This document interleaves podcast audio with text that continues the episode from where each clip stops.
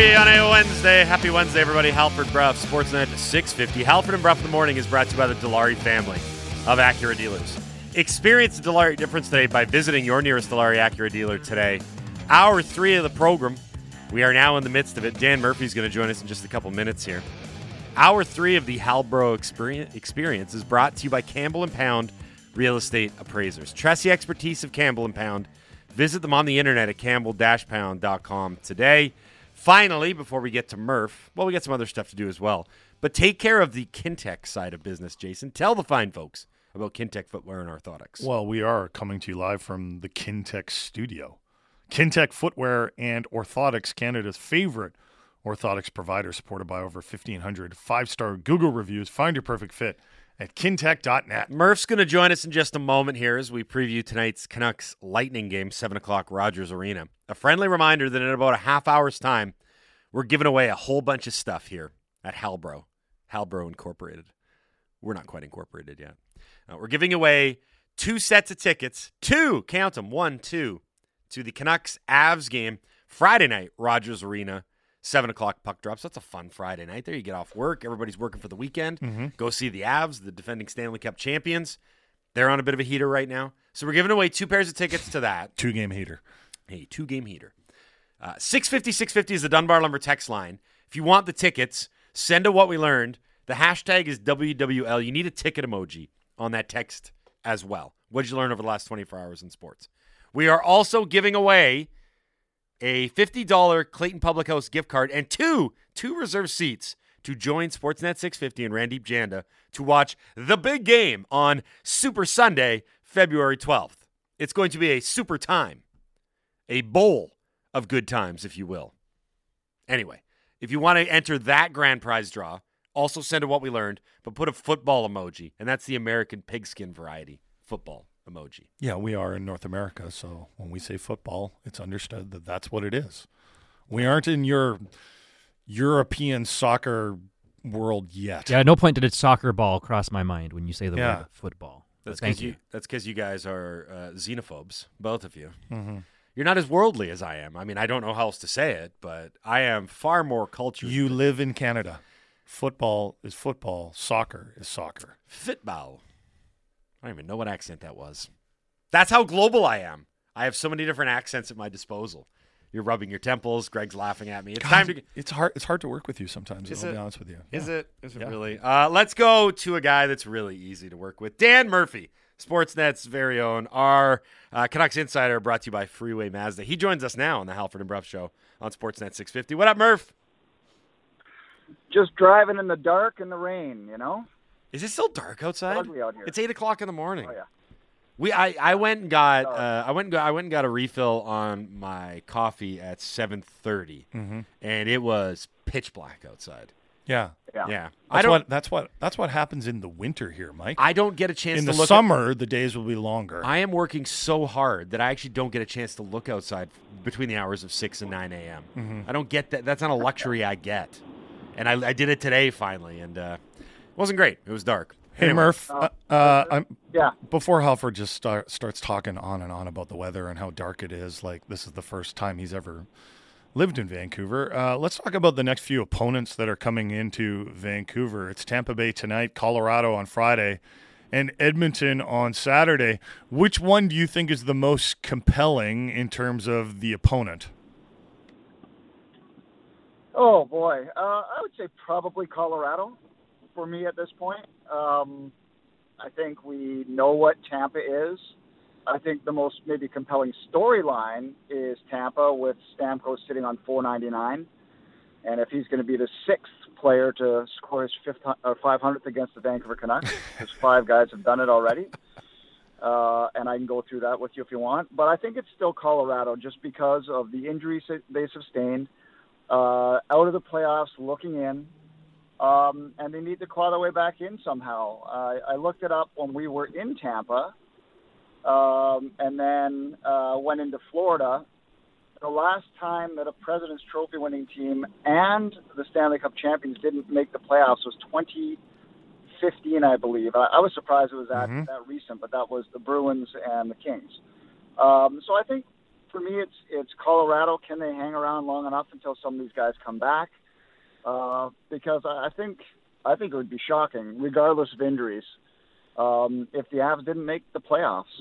So I think as a team, they're the most compelling. As a storyline, it's likely, um, you know, uh, Stamkos, and just in the in the pure joy of watching, it's probably McDavid.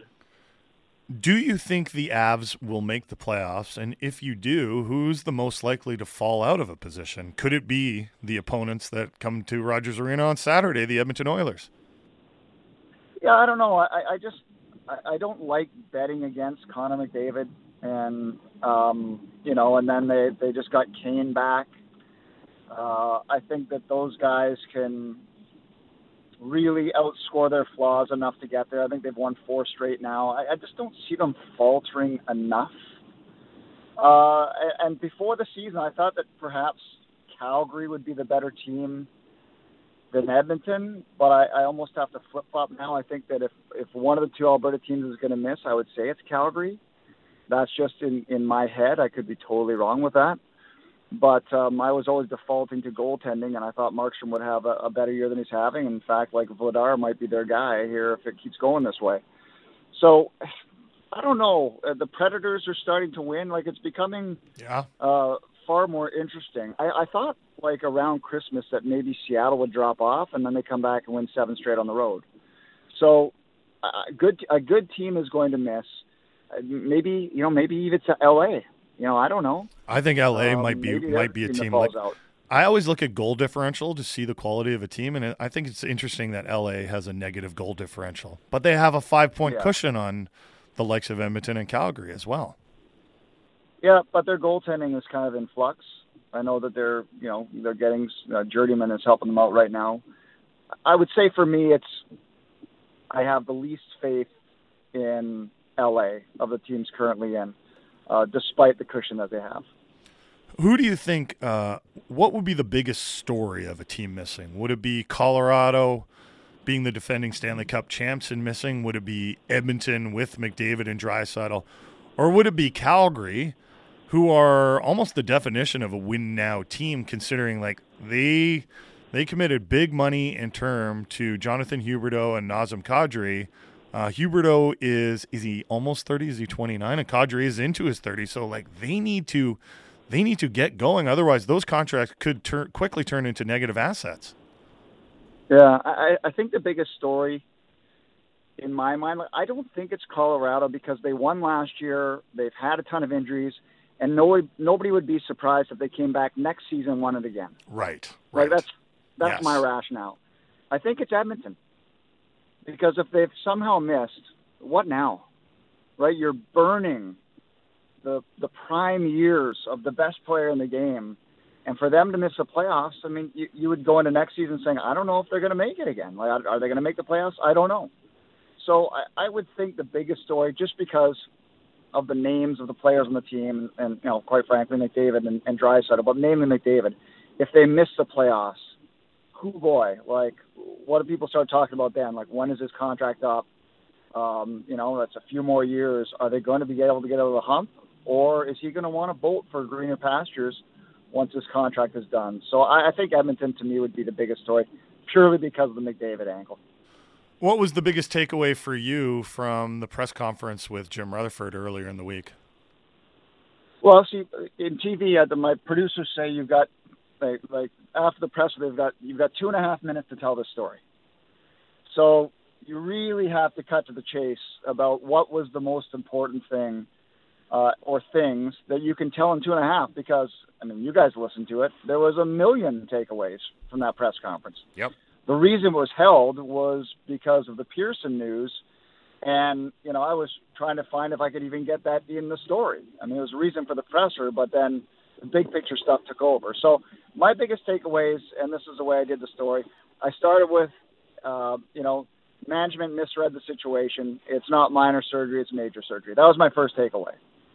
But even though the second takeaway was, even though it's major surgery, it's not a major rebuild, according to management. They think there's three years there by bringing in players that are already in the NHL that have some upside. And then after that, I went to Bo, and then I finished with Bruce in terms of sound, and then I did my stand up on Pearson. So I think the biggest thing to me was that this management group realizes it's major surgery, but even saying that, they don't think it needs a major rebuild. And I think that probably, you know, that there's some, some alarms going off for people in this market just because that's very similar to what the last management group, group did. Now, maybe this these guys can identify better players than what we saw in the last go around, like the the Etems and the Baertschis, um, you know, the Pouliots. I think you could even throw Gudbranson in there. Yeah. Uh, you know, can they identify uh, better players? I, I don't think they're going to trade Bo Horvat for a reclamation project. I think they're going to try to hit home run with that with a player that's, if he's not in the league now, he's going to be and he's going to be very good, and then whatever other assets.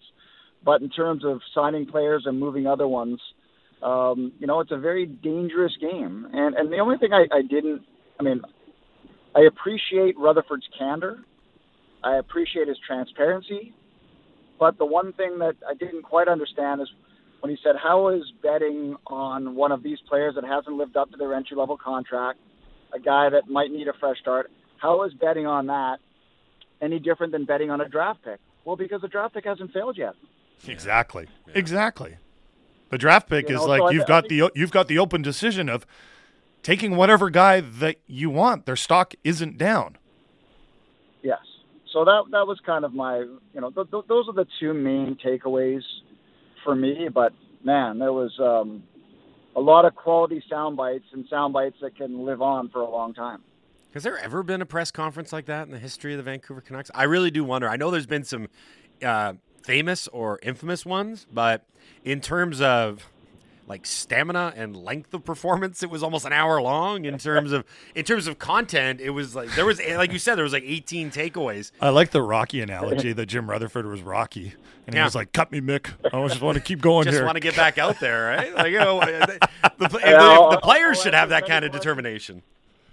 Yeah, I'll, as many, I'll answer as many questions as these guys want to ask because he, he knew that you know, I think they wanted to be transparent in in what they were doing with Pearson, and they wanted the doctors up there to say, "This is our procedure. This is how it's handled.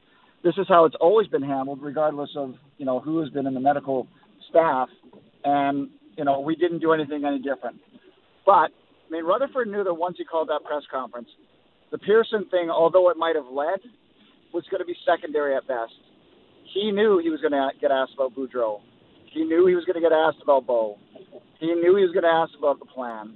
So, uh, you know, I, I, like I said, I give him credit because the one thing he did do is here's our plan. This is how we plan to do it, and now it's up to us to execute it. And I don't think we ever really saw a real coherent plan told to us by the last regime. Yeah, it's just about execution now, isn't it? Like it's it's like this is yep. what we're gonna do. We know what they're doing, and he just has to find good players. He, he has very little wiggle room or or margin for error. You know, error. People will point out, well, he found a pretty good defenseman in Ethan Bear, but you know, I'm kind of like, okay, now go find five or six more good players and do it in like a year because for him, the timeline to turn things around is quick. I, I thought one of the more fascinating back and forths was the one that he had with Drance, where he he actually kind of flipped the question on Drance and he said, "Well, what do you consider a quick turnaround?" And Drance said, "Well, three years." And he was like, "Oh, three years? Yeah, we can do that."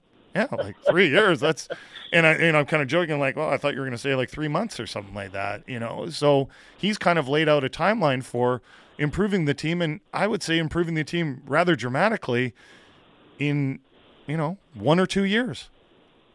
Yeah, I mean, and there's a few things here. Like, you can't afford if indeed Horvat's going to be traded, and it sure sounds like it, right? It's it's like he's priced himself out of this this situation. You can't miss on that one. You need a player that comes back right now and is going to play, and whether that's a young right shot D or that's a centerman that's a little bit younger, does not make it as much as as Bo is going to make, right? Um, but you know, what kind of throws the situation in flux for a quick turnaround is if Bo's not there, like is Miller a center like he showed last year, or is he just a winger like yeah. he's showing this year? Mm-hmm. Like that's a big, big question mark. Um, you know, if he's not a center, then there's there's some bigger problems for this management group to figure out how you're going to work out down the middle.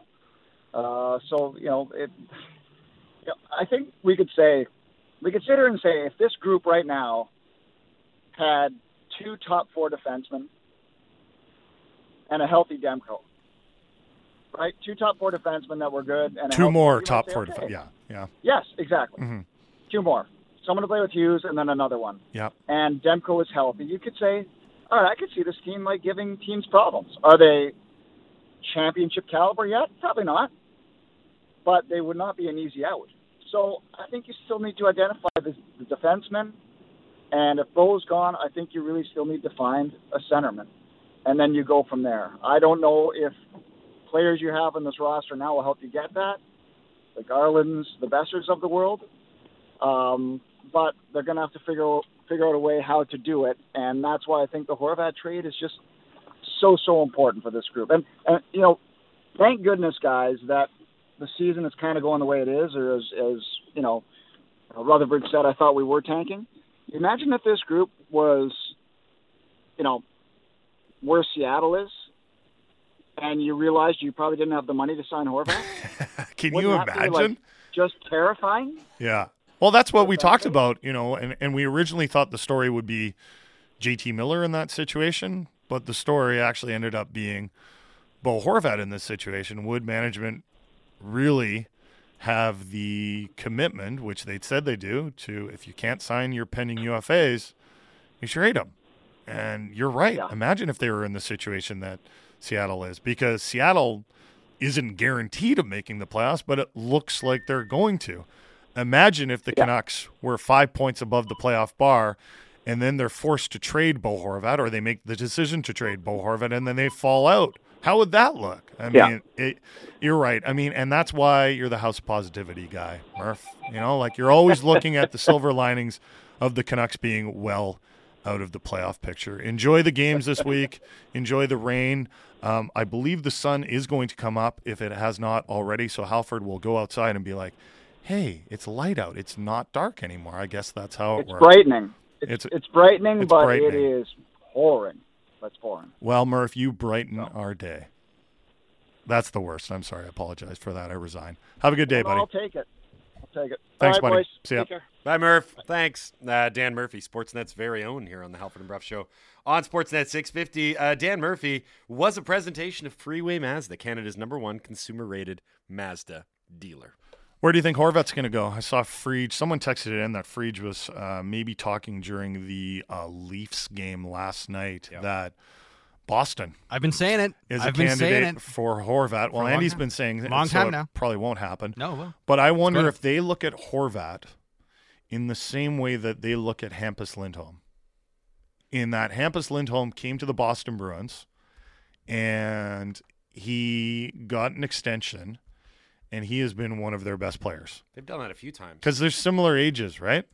They're similar. They're similar. Like if you look at Boston's cap friendly page, it is incredible I, I hate them. how many pending UFAs I hate them. they have, including David Pastrnak, who, if the Bruins are hoping to remain competitive, they better get that guy mm-hmm. under contract, and that's going to be a huge contract. But like they've got other guys that are that are pending UFAs, right? Like like Bergeron, and I'm sure he's on uh, kind of a year to year basis with the Bruins, and he doesn't look like he's anywhere close to retirement. But David Krejci as well.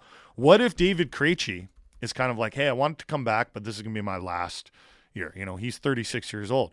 Could they look at Horvat and say, you're our David Krejci replacement?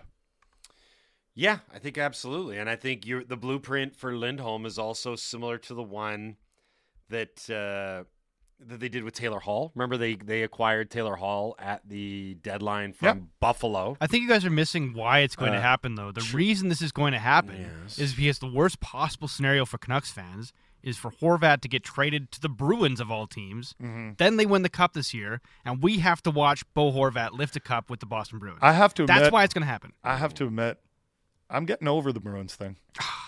I wouldn't, I like am, that. man. wouldn't like that very much. Ah, man, it's been a decade. We got to move on with our lives. Um, I will never get over the Stanley Cup final and how it went, but I think I'm getting closer closer to just being over my Bruins hate. The interesting thing is that the flashpoint for Like the- Bergeron, you have to appreciate Oh, how good a player he is, Bergeron's right? Like oh, of he's incredible. Of course. you know, like he's he, he's one of the you know the the greatest complete hockey players we've seen ever. Dude, I'd love I'd love Marchand on my team. Like I mean, I mean, Canucks fans hate him, but if he was on, if Did he you was hear Andy? Canuck- He just said he loved Marchand. I- If you respect them, Jeez, then the I- bad guys win. Everybody I would would love- not. I would not go that There's far. not a single, God, Andy. not a single hockey fan alive that wouldn't want that guy on their team. Like, he's exactly the kind of guy you want. He's so good, which is one of the reasons I hate him. It's a very complicated set of emotions. yeah. the rivalry against Chicago was more fierce than the rivalry against Boston. Oh, of course it was absolutely because So- it ha- went on, went on for so much longer. Right. And there were, and the other thing with the Boston is I would say with the Boston, I sound like my grandpa.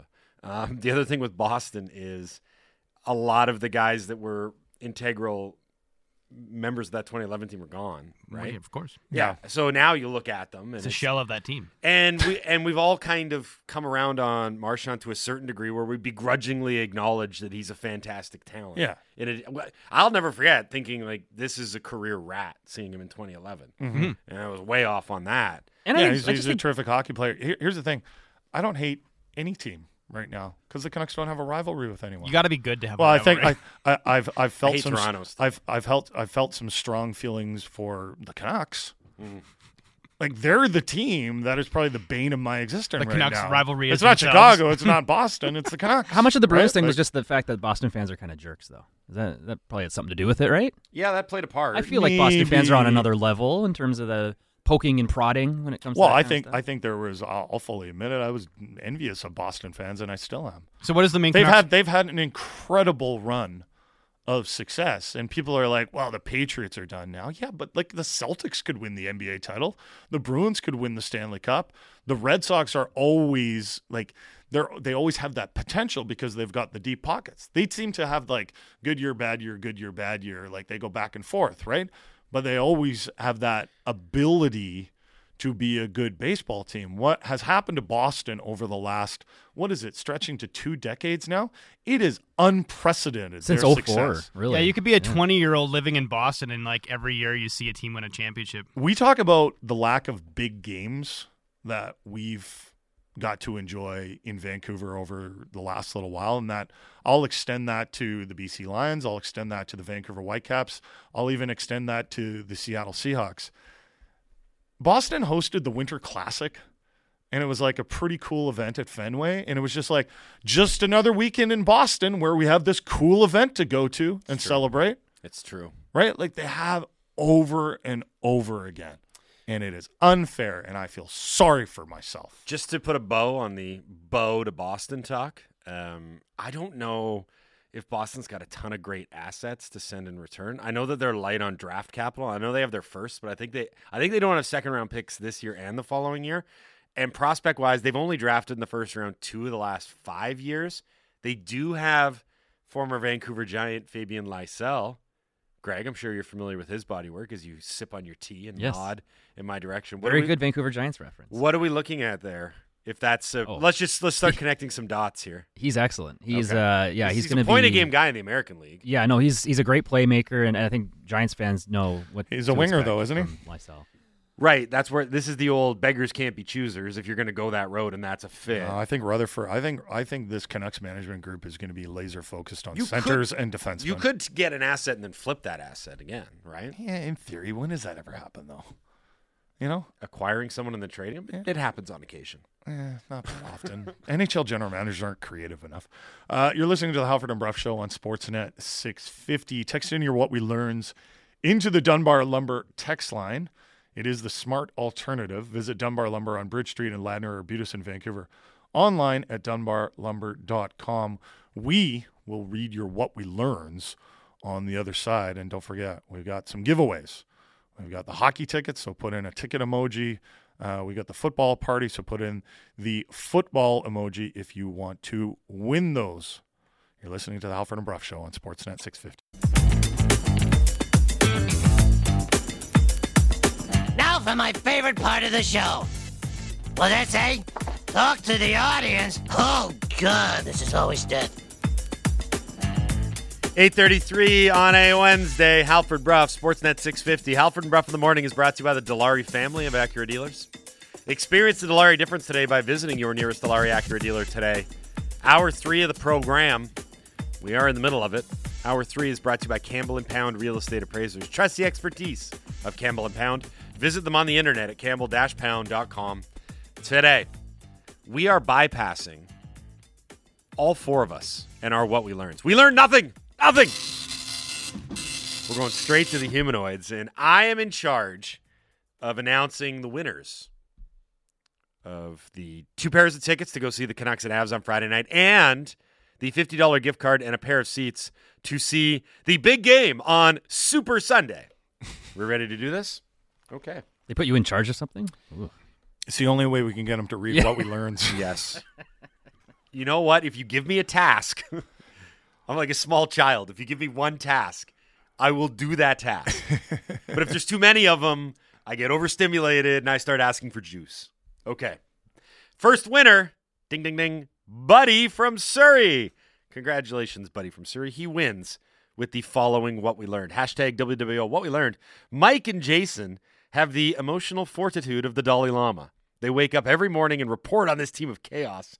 It really must feel like a decade of Groundhog Days of sports sadness. P.S. You guys are my favorite radio show, hands down. You guys dominate. Buddy, flattery will get you nowhere except to Rogers Arena on Friday. Congratulations, bud. You have won a pair of tickets to go see the Canucks and Avalanche Friday night, Rogers Arena, 7 o'clock puck drop. Uh, you were going to float a theory, uh, absurdism as it pertains to the Vancouver Canucks as we talk about emotional fortitude, Groundhog's Day, the absurdity of it all. There's actually. What, what is it? It's a it's a philosophical. So this all this all why don't I take it over from now? This all comes from the question yes. um, that I had. How can we still enjoy following the Canucks on a day to day basis when they're going through a tough time like this? Right. I'm not talking about being a blind faith fan. That's not for me, and it never will be. Um, you know, I'm never going to be the type that says, well, like, I just trust what this management is going to do. And like, I'm never going to not have opinions. And if I don't believe in a strategy, I'm going to say so. Like, I, I don't, you know, that's not me. If you want to be a blind faith fan, like, go for it. Like, if, man, it sounds great. It's a simpler life. Um, I also enjoy the gallows humor part of part of being a Canucks fan. Like I do. Um, I like those jokes, but kind of like hating the Boston Bruins, I feel like it's getting a little bit old. I miss the days of making fun of other teams and having a leg to stand on. Like, Sure. don't you miss that? Like, as as a fan of a team, like we can sure sure we can miss.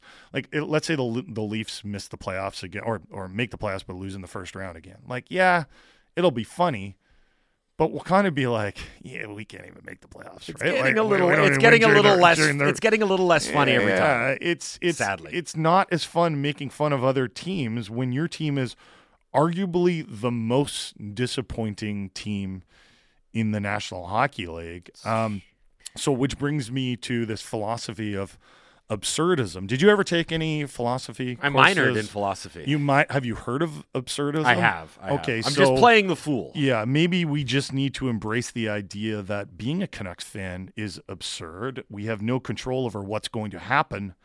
So just enjoy the ride as best we can. And if that comes with gallows humor, or maybe it comes with the the possibility in your mind that so much of what happens in hockey is dependent on luck.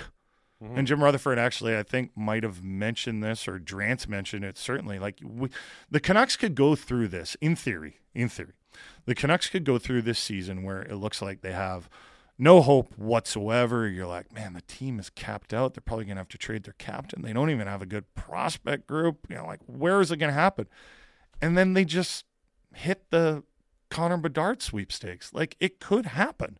I know people always say, well, the Canucks never win. Yeah, so they're due, right? It could happen. And this philosophy of absurdism, I'm not going to do it justice. So if any of you philosophy majors out there, all the ones that listen to the Alfred and Brough show on Sportsnet 650, Quite the, quite the crossover. basically the philosophy is life is meaningless, but you got to keep living anyway, mm-hmm. or it's something like that. But that seem, seems appropriate for us as Canucks fans. We have chosen our team. We are not going to support another team. So let's just keep living life as Canucks fans. Let's just kind of do our best. Uh, Sisyphus is the symbol. The myth of Sisyphus. Canucks Sisyphus. next year. Life, life is meaningless. Life is meaningless, but you got to keep living anyway. You guys are gonna really put that on a banner? No, no, no. We're going with Yeah. this. It's gonna work. So the myth, the myth of Sisyphus was, I think it was a French philosopher Camus that came up with this idea. Like the Sisyphus was the guy that was rolling the rock up the rolling hill. the rock up the hill. And it comes back. and you know it comes back, and you got to keep doing. You got to keep doing That's it. all he did for his entire and, life. and I guess what he did was he imagined Sisyphus actually happy, because he's like, I know this is what I've got to do. This I'm not going to worry about the future. I'm just going to keep doing it. Keep rolling that I'm just going to keep rolling Yeah. that rock up the hill, and then it goes down. And, and you know what? It's good exercise. Canucks- I've never been in better The, the. Canucks are going to have Finn come out and like his body, he's going to roll this gigantic rock up to the 300 level and just roll back down to the 100 level, and that's going to be his existence for the rest of time. So uh, the people listening right now are like, these guys have officially lost their minds, and like, they're- yeah, that's that is true. That's But not up for debate. life is absurd. Can, being a Canucks fan is absurd, but we just got to keep doing it. Okay. Uh, what's your what do you? We got to get back to reading what we learned. Yeah, put that aside for a moment. I'm sure it won't be a problem for many of you. Uh, the next winner of the Canucks tickets Friday night, Rogers Arena against the Co- um, Colorado Avalanche, Kevin Mr. I'm assuming this is Kevin in Maple Ridge. I don't. Kevin Mister. Uh, yeah, it's the inverse of Mr. Kevin. This is his alter ego, Kevin Mister. Hashtag WWL. What we learned: Halford's weird chef metaphor finally makes sense of the Canucks' play. They are playing deconstructed hockey. Ah, it I also don't get that. I, wa- I don't watch. I don't watch chef shows. uh, a lot of the fine dining, the the really like, I don't want to I, pretentious dining, the five star five dining, where Yeah. it's, like it's like it's uh, it's a peanut butter and jelly sandwich deconstructed onto a plate. So there's like a crumb of rye bread in the corner, Oh, I and then see. a dollop. Of, In reality, they just messed up whatever the meal was, and it fell apart. Yeah. And they're, oh, it's it's uh, deconstructed. Yeah, what if that's this sandwich was eight individual parts of the plate? uh, Kevin then goes on to add, it also explains why the opponents have been feasting on the Canucks this year. So well done to you, Kevin and MR, wherever that is. Uh, Five star dining, and you get a pair of tickets to go see the Canucks and the Avalanche play on Friday night. Maple Ridge, isn't it? Yeah. Is, is there a Mount Royal? In Montreal. Uh, Oh, okay. so it's probably not that. It's probably I don't that. Uh, you got one more to do here. Is there a Mount? is there a uh, Mount Royal somewhere? Don't just go putting together MRs? I can't be bothered. To I don't know. It sounds at- like some someplace on the island. I'm sure it's Maple Ridge. Okay. Uh, finally, from Rager, Rager wins the $50 gift card and a pair of seats to hang out with, among other people, Sportsnet 650's Randip Janda for the big game on Super Sunday on February 12th. Rager, what we learned is that while the Canucks have been spinning their wheels trying to retool, the Montreal Canadiens have gone to the Stanley Cup final, traded a bunch of people away for picks, and now get two lottery chances at our hometown kid, Connor Bedard, that will help them overtake us in a couple years. But hey, let's just keep retooling. That's pretty uh, pretty good synopsis there, Rager. Got that in in 100 words or less. Let's move on here, Dan, with what we learned with uh, Rafael Nadal losing last night. It's now Djokovic Australian Open to win. Ah, I disagree. I think it's Felix Auger Aliassime's Open to win. It's probably going to be Djokovic. Uh, Djokovic no, is the, is the favorite. Uh, if you look at the betting odds, he's actually like I'm looking at one book now. He's like minus 140 to win it. Medvedev is the other guy that the odds makers are saying. Uh, you know, if it's not Djokovic, probably going to be Medvedev. But there are two Canadians in the mix here: Auger Aliassime and Shapovalov. Um, Felix is more favored than Shapovalov, and just because I think he's had such a successful last little while. But also, I think we're all just wait- like we know how talented he is. We're just waiting for him to get his big signature win. Um, Nadal lost in straight sets. He looked injured, by the way. To Yeah, he looks old. yeah, right? he lost. He's breaking down. He lost to an American named Mackenzie McDonald, who also sounds like a draft eligible prospect from Brandon. Um, I've never heard of the guy before, but he, I mean, he wiped the floor with a banged up Nadal, and so that's one story. Is you you might see the changing of the guard. The Canadians are the other big one because there's a huge tournament for Bianca Andreescu, uh, and She lost. She's out. yeah, that was sorry, Right. correction. It was a huge tournament for her. That story has now taken a dramatic 180 after she had it's a pretty reasonable upset in her Yeah. first match. Uh Shapo Felix, Leylah, like all the first name people now, right? You're going to be paying Mm-hmm. All the very first name all the first name people. You're going to be paying very close attention to them. Uh, unsigned what we learned. Let's keep an eye on the silver linings, please. Okay. I'm happy to do that. Uh, goes on. The Canucks now have a very valuable asset to trade in Bo Horvat. They can trade Luke Schenn. Yes. They are finally realizing they need to trade Brock Boeser. They could, in a hurry, accumulate a bunch of assets whi- which will help them over the next few years. They just need to get out of their own way. It's all about the execution now for Jim Rutherford. Yeah, right. This whole this whole idea that the Canucks haven't laid out a plan, I think that was, um, I don't think that's the case anymore. I mean, as opposed to Jim Rutherford actually, you know, like put, bringing out like a PowerPoint presentation, I think he laid it out. He wants the team to be uh, turned around in the next year or two. I don't know if that means a Stanley Cup contender. It certainly means making the playoffs. He needs to clear cap space. So that's number one job clear cap space. Okay, go do it. And then he needs to identify players that are young, under 25 or 26 years old, but mm-hmm. not necessarily not not draft picks.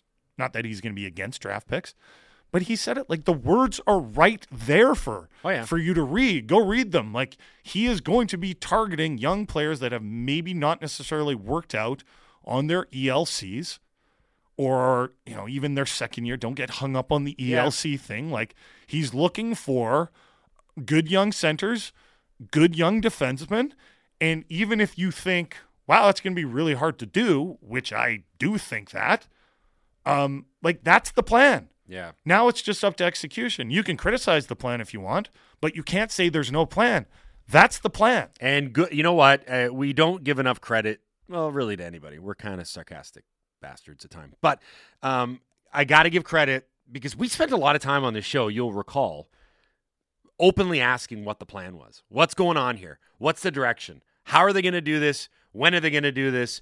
In what manner? What's the blueprint? All these questions we asked. Well, we got our, you know what we did? We got our answers and we got them clearly and definitively. Like there's no, um, there's no gray area with what they're going to do here anymore, which is great. there's a bit of gray area and like he, he kind of says like the problem isn't the core but then he also goes on to say like some of the core players might have to be traded I think right? that was more just like semantics, not to rule anything out. sure right? yeah Uh, and, and and hey, uh, Rutherford went up there, and he, you know, he brought on all comers. Was as you mentioned, he's like, "Cut me, Mick." He was he was ready to go, Mm-hmm. and he was candid. He was open. He was forthright. We now know what the direction is, and, And we you- now and- know what the blueprint is. and you So can that's good. yeah you can handicap their odds of of Yeah. Uh. being successful feel free to do that but we know what Jim Rutherford needs to do and Patrik Allvin needs to do and we know what their timeline is so go do it and then judge them based on what they've done Dempster Dan with a what we learned. Laddie, I'm going to need your help here because I think you tweeted about this. Uh, hashtag WW what we learned. It looks like the Rogers Center is going to be more of a ballpark than a stadium once the renovations are done. What's going on? Did they, did they make a fan friendly bar for Jays games at Oh, Rogers Arena? Not just one bar, but I believe three new sections in the outfield. Really? So yeah, they've uh, totally revamped the flight deck in center field. Okay. Uh, I believe it's now a area that you can rent out if you have like a big group of people that you want to bring to a game. Right. Uh, which is pretty cool. And then they they just basically took out three thousand seats from the outfield. Yeah. And turned it into party decks Oh, up in the the five hundred level, which is going to be it actually looks kind of awesome yeah, it looks. Uh, uh, Yeah. There was a very similar That's thing so they did fun. in Denver. I was at, at the uh, Coors Field there, and the, the entire right field bleachers is a party deck, and it's Yeah. like five dollar tickets for for college students to get in. You just Yeah. go there for a bar essentially, and there's a game on in the background, which is kind of the Vancouver Canadians approach, is what you you say. It, I'll never- is, I'll never the, fi- forget- the five dollar tickets is like cover charge Yeah. to a bar. Yeah, that's a set. No, seriously, that's what it is. Right? Well, they want to Like, get young know- people out to these games, right? The, Yeah. the demographic for baseball, of course, is getting older. Mm-hmm. So, what a better way to do it than Very put a couple smart. bars in the outfield? No, down the line, the Blue Jays are probably going to build a new stadium, but it's pretty tough to do that, right? Like that's a big, that's a big project, and I know they wanted to build a replacement for Rogers Center, and I know it's still in their plans, but for now they're making the best of things with Rogers Center. And frankly, you know, if I were to go, if I were to be in Toronto this summer and a, the Jays were in town, I, I would love to go to one of those games, and I'd be in that party deck with all the young people because I'm actually quite young. Well, they don't want to lose that spot, right? That where the the Skydome or Rogers Center is yeah, located it's an is awesome spot. Beautiful for um, transportation mhm. and just where it's located in the city. You'd have to tear it down and build on that spot. Is, is I'll never. Can you imagine? Can you imagine the job of tearing down Skydome? You'd need some trucks. A few. You need need a couple. tools. Uh, I'll never forget. I went. I went to a stag in Nashville a couple years ago, and we went to a Nashville Sounds game, that the AAA affiliate of the Milwaukee Brewers. Did they have the guitar scoreboard while you were there? They had a gigantic guitar-shaped uh, center field party zone. It was amazing. I, and I, yeah, I was like, I remember looking around and saying, "This is a AAA ballpark. Like everyone should emulate this." It was, it was fantastic. You know how we talk about um, how much we love Nat Bailey Stadium here in Vancouver, and then sometimes we get into a conversation about could Vancouver support a major league baseball team? And there's going to be expansion happening in baseball, by the way. Like I think uh, Nashville might get a team. I think uh, Portland might get a team. The A's are probably going to move to Vegas. That's how Vegas is going to get its team. Um, but there is going to be some some new teams and some relocations, I think, in the next little while. I don't think Vancouver's going to get there, but wouldn't it be kind of cool if we could get, you wouldn't have to build a Major League Baseball stadium, but like a stadium that you went to in Nashville, maybe 15, 20,000 seats with lots of cool stuff. Mm. And so you wouldn't necessarily have to support a major league team, but you could get back to AAA. Or Yeah. do you like Nat Bailey like- so much that you don't want to even entertain that? I like Nat Bailey. I mean, my, I mean, I like it because it's close to where I live, so my I can. my in my rebuttal to that would be like, I wish they could have a soccer specific stadium for the Whitecaps because I think that would be awesome outdoor. yeah, I would take got- I would take that over a baseball stadium Yeah. because we've already got Nat Bailey, and yeah, I enjoy Nat Bailey's that. Nat Bailey's great. It's perfect the way that it is. They don't need to change a thing. Well, a second deck would be nice, but it's obviously not. I in don't think Nat. Bailey is perfect the way it is. No. It's, it is. It's in the perfect spot. It's perfect. It's I love it. uh, Yeah, I think there could be more there to a baseball stadium. I would like more access. quaint. I find the pro. The, I find the issue is that like they've got those party areas, but it's kind of limited to group sales. Well, they're losing right? one. Are they losing The barbecue area is going to be now for player facilities. Right. And Okay. They want to put something on top of the facility, but yeah, it's going to be different. When you go to the Nat Bailey this year, it's going to be looking hmm. different. honest AB with what we learned. When watching almost any other NHL game, the speed of the game, the breakouts, and effort tell you just how far behind the Canucks are compared to the rest of the league. Yeah, I noticed that. And I think what you have to also recognize is that even though the Canucks are playing some pretty good opponents and they're going to be playing, you know, Tampa Bay tonight and Colorado on Friday, um, those teams, and you'll remember when the Canucks were like that, those teams don't get up for games against the Vancouver Canucks. no. Did you see the Boston Toronto game the other day? Yes. It was terrific hockey. Like unbelievably competitive and you, and that, that had a playoff feel to it. And I'm not being sarcastic because I think those two teams know that they could probably face each other in the playoffs. You know, uh, those those types of games when there are those games that you're kind of like, wow, these two teams like this is going to be a clash. Do yourself a favor and tune into those games for a reminder of how far the Canucks have to go. Um, I, we had a what we learned here, a couple actually, but I'll read the one from Mark in Vancouver. It's kind of funny. Uh, have you guys watched Breakpoint yet? It's going to do to tennis what Drive to Survive did to Formula One. Tell me I'm wrong or what we learned or whatever. That's from Mark in Vancouver. So, uh, Tell me no- what I learned. Yeah, no, I haven't seen it yet, but there's been a number of people referencing it. Part of it is because it just dropped, right? Uh, I know that uh, Bianca was referencing it on her Twitter account, saying this is a great snapshot inside what life is like on the tour. Um, I did. I saw a 30 second snippet. I think it was in the tunnel prior to the Fre- the most recent French Open that Nadal won Uh-huh. and it's just I could I apologize for not knowing his opponent's name.